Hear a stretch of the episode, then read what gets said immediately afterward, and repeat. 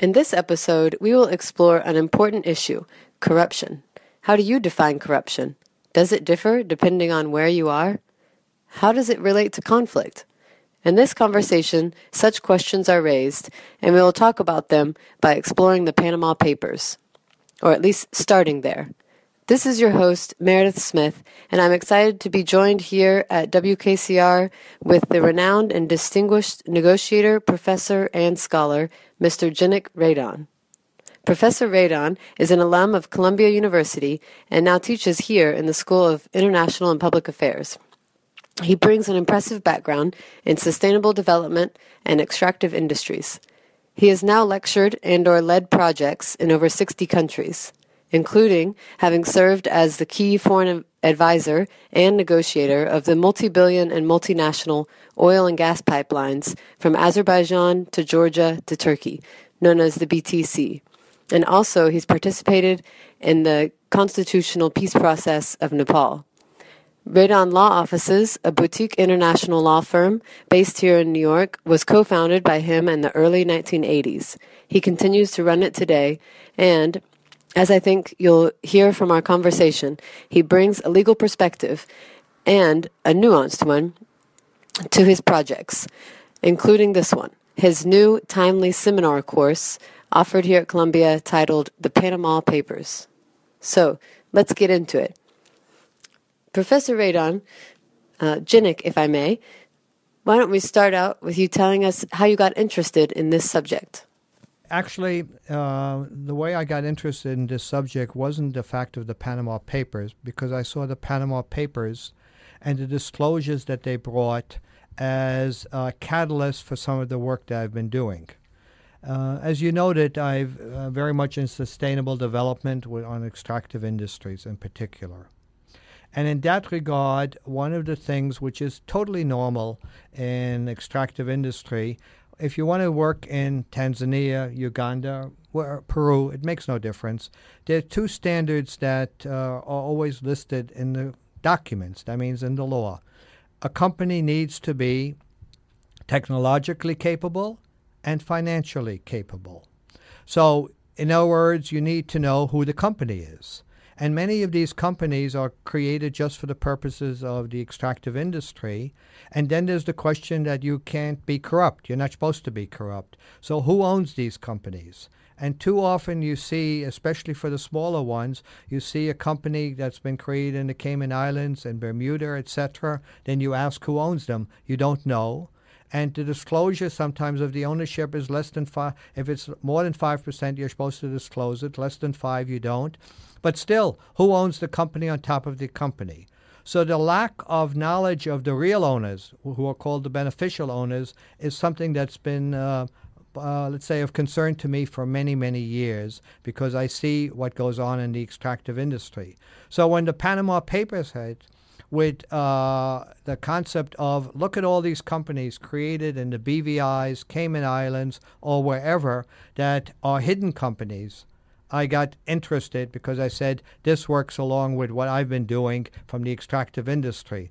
And that's one of the neat things about the class. The class is using Panama Papers, the disclosures, as a catalyst to raise a lot of issues. Let's first talk about some of these basics of the Panama Papers. For our listeners that don't know what the Panama Papers are, can you give us just some basics? Uh, the basics of the Panama paper is the largest, let's say, disclosure it's either been hacked or an inside. No one really knows where all the information came from. In other words, or how it got there, to be more accurate. But it's the largest disclosure of materials ever so far in the modern world, larger than any other leaks that have been. 11.5 million. Um, something or other. Yes, exactly. It's the largest data leak. Larger than all the other leaks combined. So, and there's been another recent leak that no one even paid attention to, Bahamas leak. Uh, Canadians paid attention because a lot of Canadians are mentioned in that one. So, for it's the largest leak, and it's a historical leak too, because it has documents for up to over 40 years of how companies were created through Panama, some in Panama, but the largest number of companies were not in Panama, they're actually in the BVIs. So it talks about a law firm, it could have been another agency, it happened to be a law firm that created companies that didn't really, at the whole, because there too many companies were created, check on who the people behind it is. So to me, the uh, thing about the Panama Papers is who it disclosed as the owners of companies that before were never disclosed. They were hidden owners at best, secret owners. Before we go more into the the people and what has happened to these people, Yeah. are all offshore structures um, are they illegal? Okay. That is the salient question, and one that I will, uh, let me say, look at it from a different point of view. In my class, and obviously I created it out of uh, thin air, so to speak. In other words, I had to correctly create a curriculum on materials for the Panama Papers. The Panama Papers is used as a euphemism because that's what the journalists called the Panama Papers. But in the very first class that I had, we have a topic called morals, ethics, and law. What is law is not necessarily uh, ethical because um, it, it's agreed. But for example, go back to uh, World War II and before. The prime example I have, the country of my birth, Germany. They had a requirement that every Jew had to have a Star of David on them. That was to identify, and we know what happened there. So that was not really an ethical law, one that you should violate in order to self preservation. So the question is if it's legal, it doesn't make it right. And that's one of the issues that I challenge in there because there's many gaps in lawmaking and I don't like the term gaps, but gaps mean that there are things to get around, but is it really right to get around it? So to me it's an ethical question in the first order. And how do you define corruption?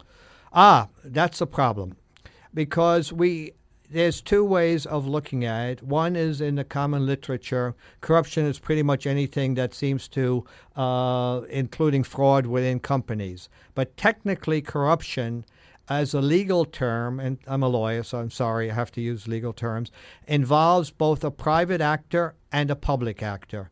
So that means uh, a private actor is bribing or somehow uh, getting the public actor, which is a government official, uh, to do something that they shouldn't be doing. If we're two private corporations and I bribe you, that's technically not corruption. It's not permitted by law, but it's technically not corruption. So the aspect that I'm only w- focusing on is where there's a private and a public actor.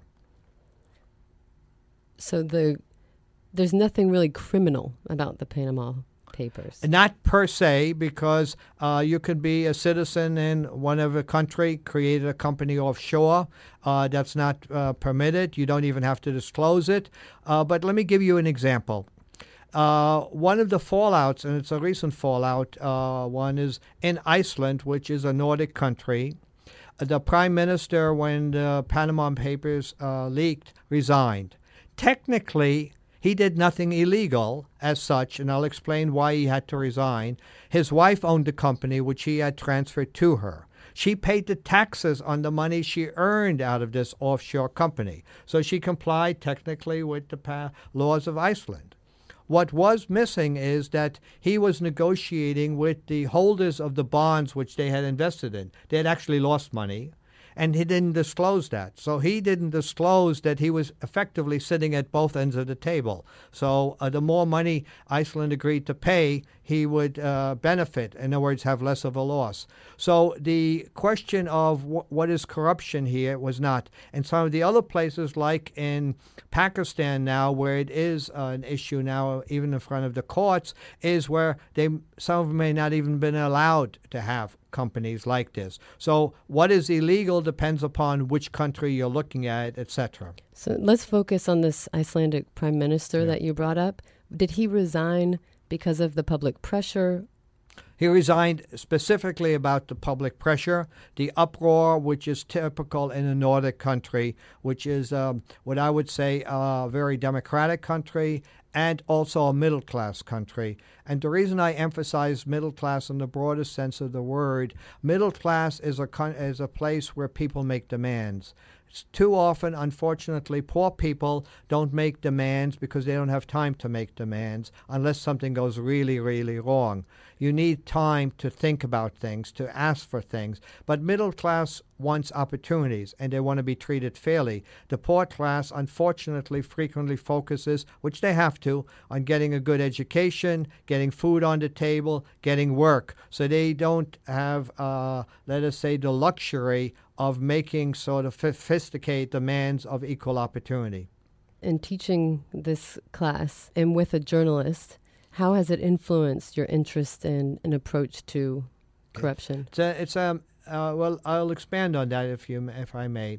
First of all, I will say, irrespective of all my students that hopefully are listening in today, it is the most exciting class I've ever taught. Why? Because in this particular class, I will say every student is engaged. There usually is one or two who try to, you know, sleep, so to speak. Okay, no matter how engaging I try to make it. But this one, every student is engaged. Two, it is an extremely diversified class. We have three or four PhD journalist students. Uh, we have four lawyers from the LLM program at Columbia. Uh, so it is quite diversified as far as background. The reason it's being taught with a journalist, for the simple reason, the Panama Papers was a journalistic leak. It exposed it. And I'm finding the synergy between journalism and law and policy that I do as being something that not enough people focus on because they bring to the table the uh, and expose things that we need to correct or should have even maybe thought about before it got to that point. So I find that on the sense of corruption that you raised is the Panama Papers was exposed including legal things, as you asked, and illegal things. Uh, many of them, uh, for some countries, clearly Petrobras is examining outright corruption. That means payment of uh, money against services from public officials. So it's made it uh, underscored something which I say all the time in my class. In order to combat corruption, you need transparency.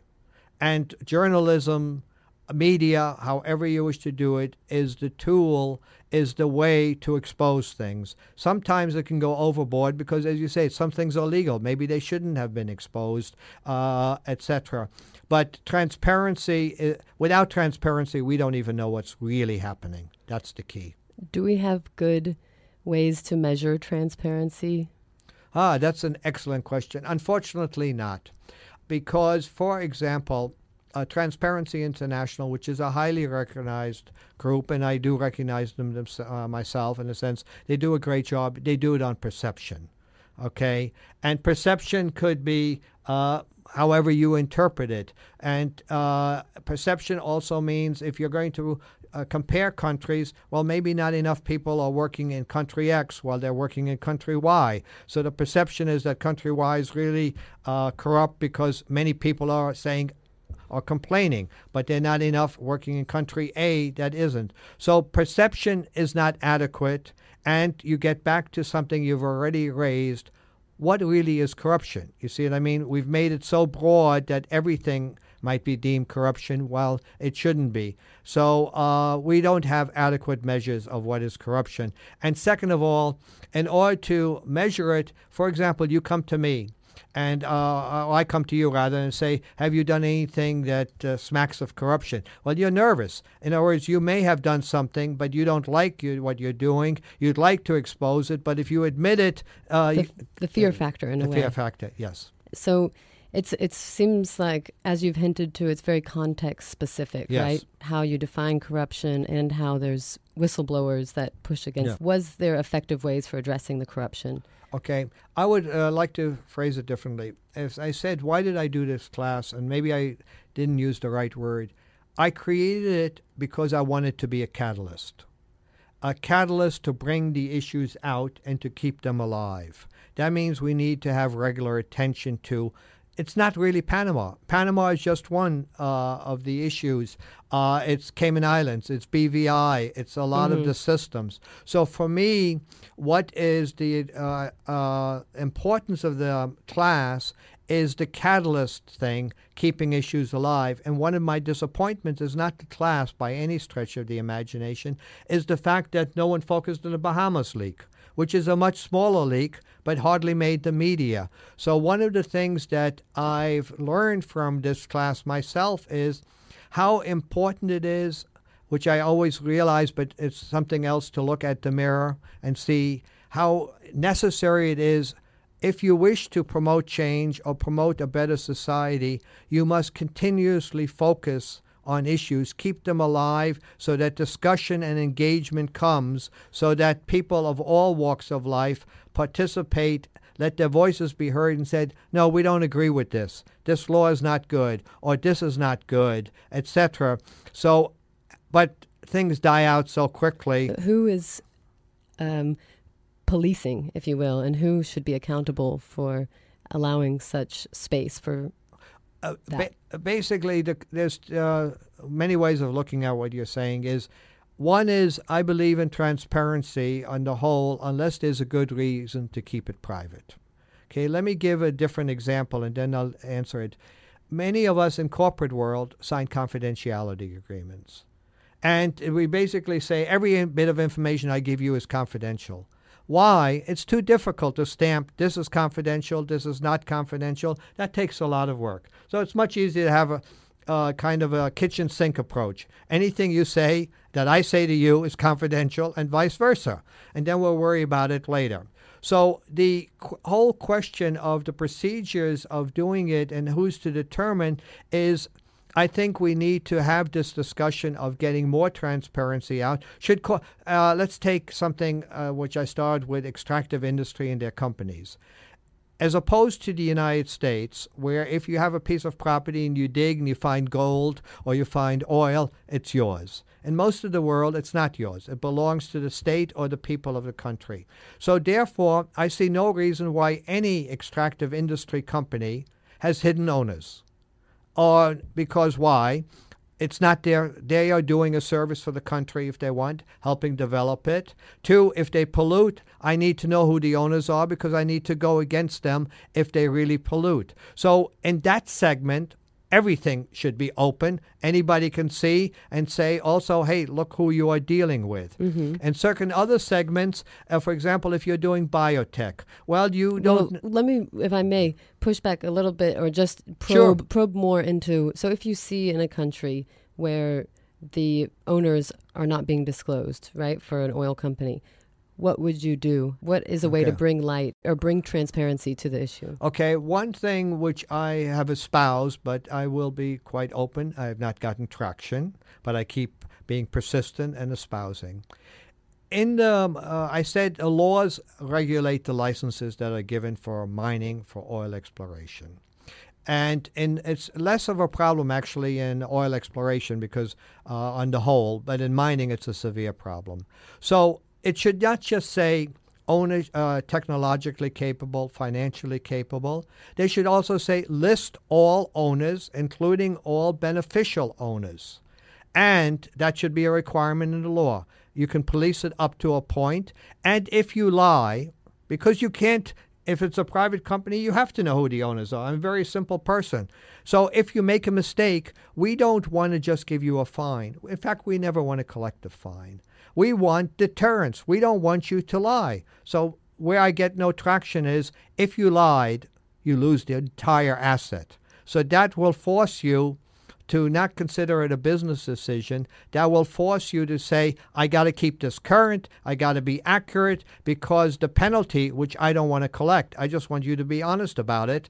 Uh, I have to disclose the owners. So the only way to get it is having a force of law behind the requirement, not having a requirement where you say, well, okay, the fine, I can live with the fine if I'm caught. So I want to um, pull out one comment that you had shared with me in regards to our approach at AC4 to focus on uh, conflict and cooperation and complexity. And you had talked about how corruption is a motor for conflict. And Uh, it absolutely is because let let let's envision that uh, I got my license by paying somebody else off, and now you found out about it, And uh, I might be willing to live with it, that means the company, but the public official might not. Uh, or maybe I'm not. Well, then I have to start protecting myself. And when I start protecting myself, I get insecure. It's a psychological thing.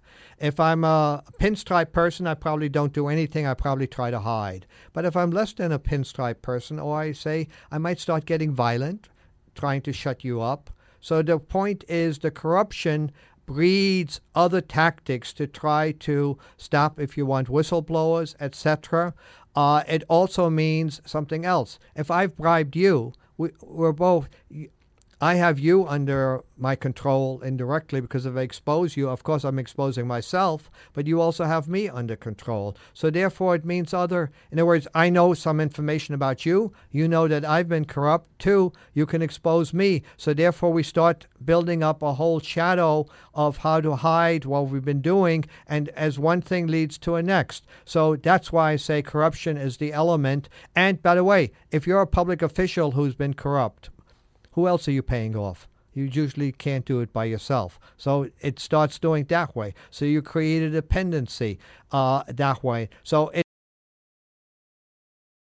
and it's a cultural attitude. If I know or feel that you are corrupt as a public official, the ordinary citizen says, "Why not me? I have to pay off, etc." So it's a, it's a cultural element.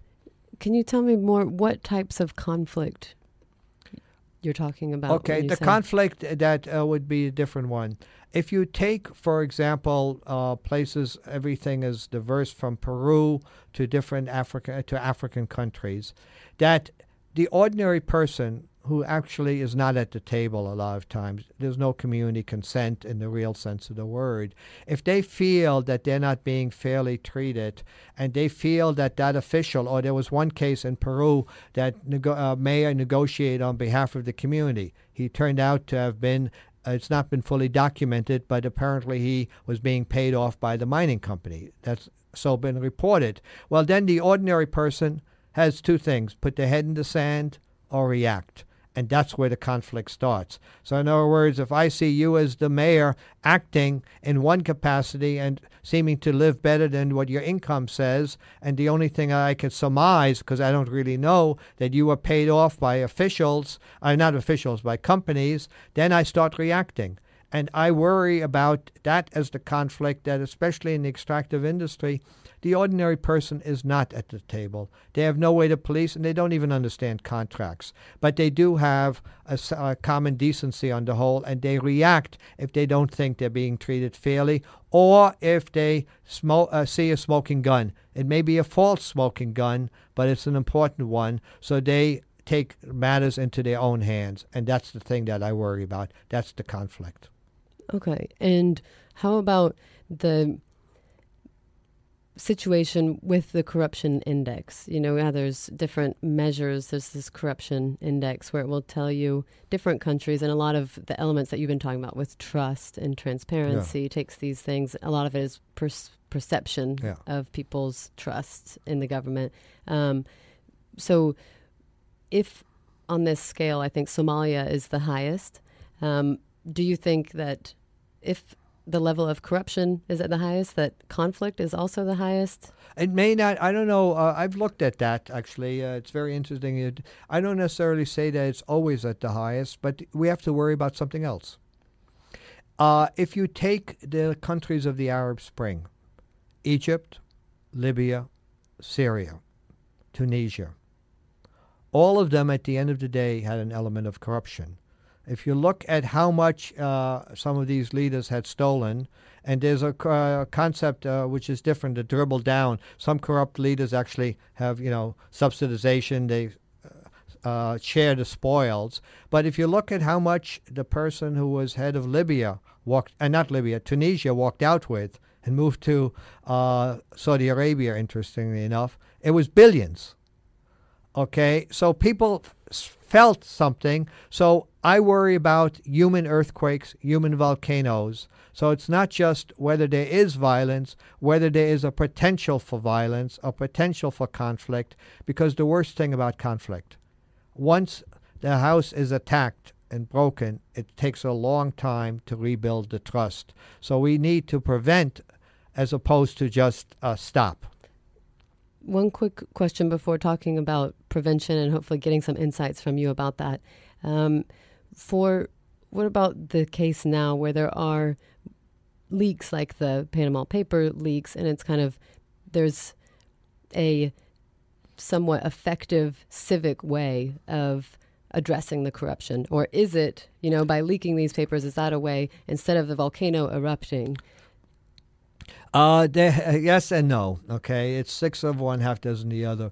If you look at the BVI's, their number of new incorporations has dropped dramatically. I forgot what the exact percentage is.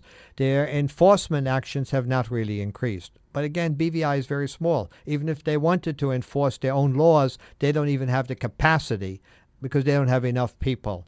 So, uh, Panama Papers, I don't like illegal leaks, and uh, we don't even know if it's illegal or illegal. We don't even know how the data really came out.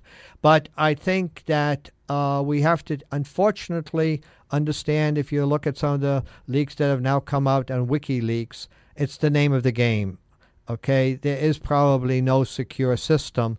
So at that point uh, we have to understand that the, somebody may have an interest and it's going to be leaked. So i guess that's an incentive to be if it's leaked you don't mind that it's leaked because you got nothing to hide. Mm. uh, that's one way of looking at it. But i also understand that we need privacy. But unfortunately if you look at the amount of uh, data as you mentioned for the panama papers how could any human being? They couldn't. They had hundreds of journalists. I think it was it might have even been over a thousand journalists at different stages looking at it. So how do you figure out what's legal, what's illegal, many different countries, etc. Uh, so they threw it out there. Um, and the Bahamas leak is a different one. That one clearly looks like uh, it was hacked. I mean, there's still not because it was government data that was brought out into the open. Uh, that was not necessarily public. Uh, government registries that were not uh, accessible in the full sense uh, publicly. So I think that whether we like it or not, the new name of the game is leaks. And uh, that has a real problem on the sense of privacy because I think uh, there shouldn't be open ended. We all like a sense of privacy, but then again, maybe we have to start thinking of how do we combine the two. We and remember what I said. For me, the Panama Papers is a catalyst, it's an engagement. Let's have some of the discussions that you are raising with your questions, and let's get a common, universal, or at least national consensus on it. Citizens' responsibility yeah. and hear from you how to prevent corruption or fight against it as a citizen. I, I think one is we've you've already addressed, and I'll uh, be repetitive in this regard is demanding more disclosures, okay? And demanding a standard on disclosures. What should be disclosed? Like I said, for the extractive industry, given the nature of the beast, I don't see why anything as far as ownership is not disclosed. Uh, along with that, for example, EIAs, environmental impact assessments that all extractive industries have to do, let's put them online because uh, do, the, do all these countries have the capabilities to evaluate? And if you go back to the Gulf of Mexico, of BP fame, they handed in a document which was less than an EIA because they had been so good in the past. Well, they were concerned, it's documented, Google, that's a nice modern way. Uh, they were concerned about the seals and the walruses of the Gulf of Mexico.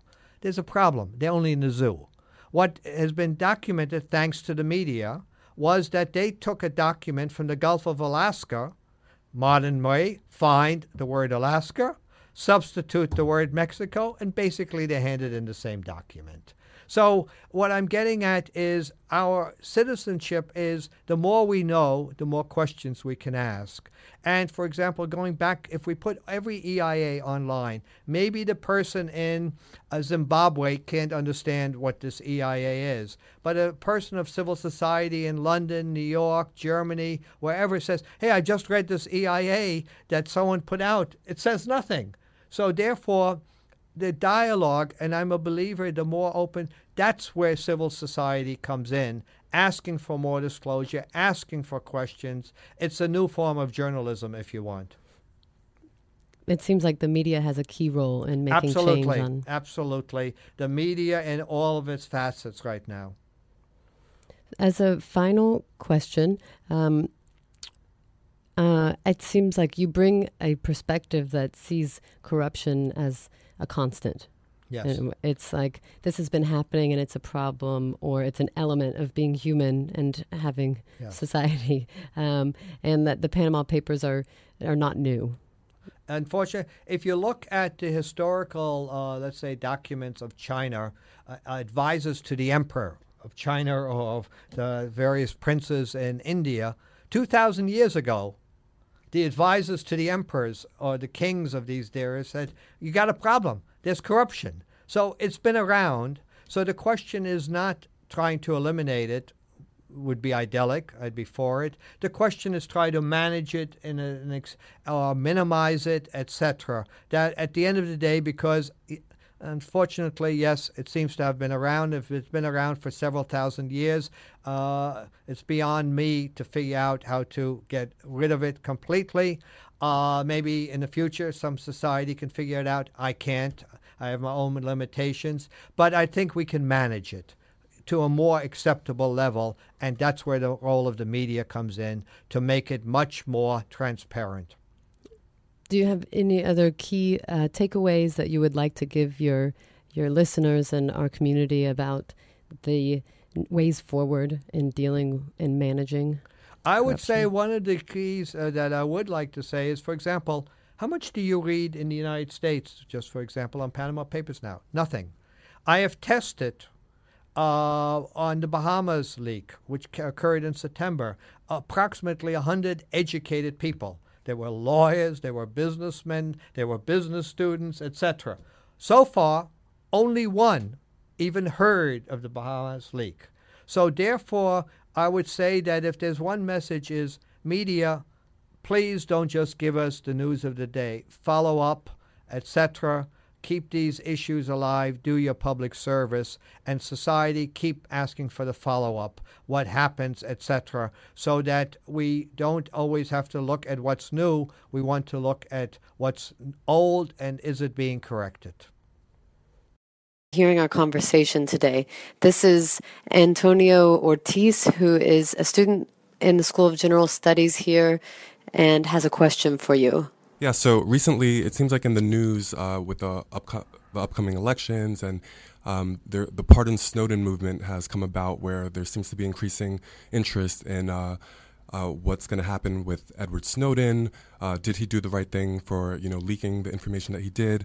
How did it help um, you know Americans uh, with regards to in, improving privacy and um, so uh, with regards to um, the, this kind of interest in the Pardon Snowden movement. I'm just thinking if, if um, there's any thoughts on um, on, on this topic and, and how it relates Okay. to what's considered private and what's considered, you know, Okay. le- with, with the leaks. The former uh, Attorney General of the United States, after that's Eric Holder, after he became a private citizen again, said uh, and that was um, put into the papers that, uh, and it's almost a contradiction that Snowden uh, did a service, but he also uh, violated the law. Okay, so the question really that I think you're asking is not really whether he should be pardoned. I don't think that's the ultimate question. Uh, I think the question is if Eric Snowden or anybody else uh, saw something that was not legal, in the sense, forget whether it's ethical now, we're talking about legalities at this point, how would he, since the what he's disclosed was done at the top levels, of uh, the organization. That seems to have been clear. So the question then comes: How do we establish procedures so that uh, quotes a whistleblower can bring it out totally independently and not suffer consequences because many whistleblowers have. Um, and so that these issues are addressed because what he did, sadly, unfortunately, is extreme there has to be a better method that polices the policeman, so to speak, uh, because otherwise I can police myself very well. I like myself, so I'm very generous with myself. Uh, so that's the real issue. So I'm going to be fence sitting the way Eric Holder was fence sitting, saying that we need to balance the two. The discussion has started. I think they went overboard. Uh, that and that's been shown by the leaks of it. But he's also caused harm, national security harm. So the question is, how does the two come? And one of the things that uh, Meredith used before is a word that says everything and says nothing. Trust. What is trust? But one the problem with trust is once it's broken, it's very hard to redeem, to build up again. Uh, so that if you break the trust, then people don't know whether they can trust you next time. It takes years. So that's one of the elements, and I think what Snowden has done is uh, he's questioned whether we can trust public officials because they they're supposed to be above it all, so to speak. Uh, and so, uh, but it also raises another element uh, which you have addressed is what's confidential. As I mentioned before, even in corporate life, to be honest, I can't get my companies that I represent to say what's confidential, what's not. If I know how to create, let's say, a cell phone, I have that, I can package it. But if I'm telling you, hey, I got this new idea on how to create the new super smartphone, and here's the rudiments of that. Well, is that confidential? Uh, the elements, do I have to, etc. So, how to take these pieces is very, very difficult. I'm not even sure it's possible. But I think we've gone overboard in labeling, labeling everything confidential because not everything is confidential, uh, because that's the easy way out. And the reason I think is because we haven't challenged ourselves, and it will cost money. Imagine if I told a company, okay, well, we're going to have a confidentiality agreement, and we will then say what is confidential, what's not. Uh, you will have to have me sitting next to you all the time. I will say this is confidential. Please note this is not confidential. This is not. I may I become Gerch because I'm going to be sitting there. Is that how it works at Radon Law offices? no, uh, but uh, what I'm getting at is always think of the time, the effort, etc. That would take, whether it's uh, Radon law officers, that's not the consequence. You would need someone else to always look at it. Uh, is this confidential? Is this not? You, I'm dealing with a techie. Do you? What is this one? And a lot of times, also, which happens is, and let's go back, which I didn't talk about, is biotech.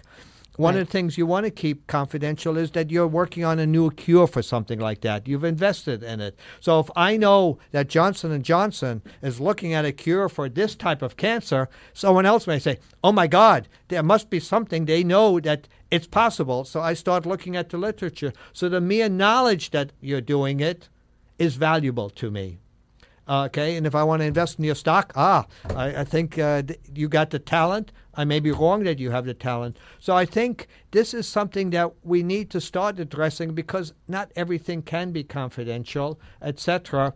And I've had experiences myself uh, where. Uh, people want to talk to me and say they can't and i say and then it turns out that what they're talking about is so well known in the industry that it's not confidential at all so where we draw the line, I, uh, we need that one, and it's industry specific, it's government specific, etc. It can't be that everything is. There's so much more to to explore. You know, thank you, Tony, for your questions too. And I think there we should have another conversation about accountability. And, and you're right, uh, uh, parents. Uh, one of the things, if I may end, is the following: is uh, I'm a slow learner. I'm only now learning what my parents taught me.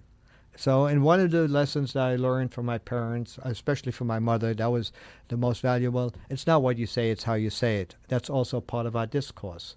In other words, uh, every one of us have different baggage, different backgrounds. Words mean different things. So I think uh, mother's wisdoms, father's wisdom, I found whether it's in India, in China, Vietnam, Africa, apparently parents' wisdom is pretty identical around the world. It's time we learned it.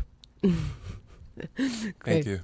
I'm tempted to ask one more question about um, going back to what we what you were you were talking about earlier um, about how, for example, when there is corruption, there's it can lead to a chain reaction. One person is, you know, they have secrets and they're they're they're they're doing something uh, corrupt with one of their colleagues, and then it just spills down. So I think um, just thinking about like the elections that are coming up, a lot of people are concerned about ethics and also about you know character. For example, with um, with with with Donald Trump, there's there's concerns about some behaviors surrounding with with women that may or may not have happened.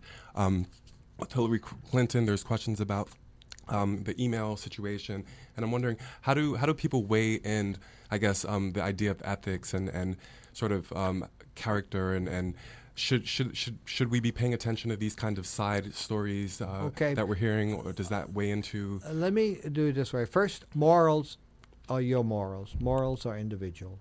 Ethics are community based, and law is what we enact. Okay?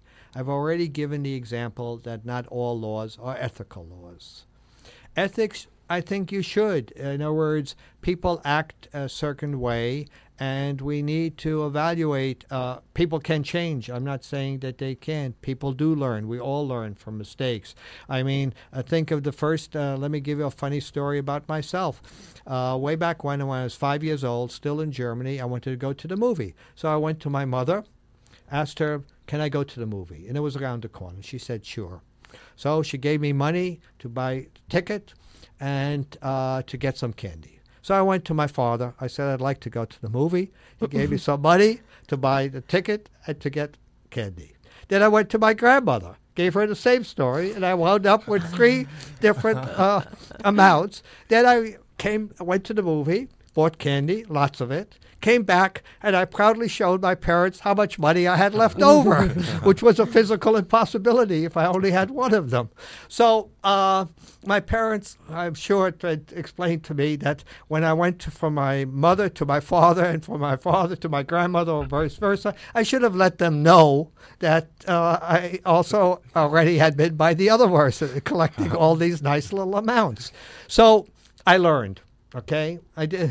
Uh, I didn't do that, but I was also honest enough to say, "Hey, look, I collected three times my allowance effectively." Thank you so much. I know you have a couple exciting projects that you're going to be working on over winter break and into the the spring um, with two projects, one in Namibia, one in Peru, and a third one in Mauritius.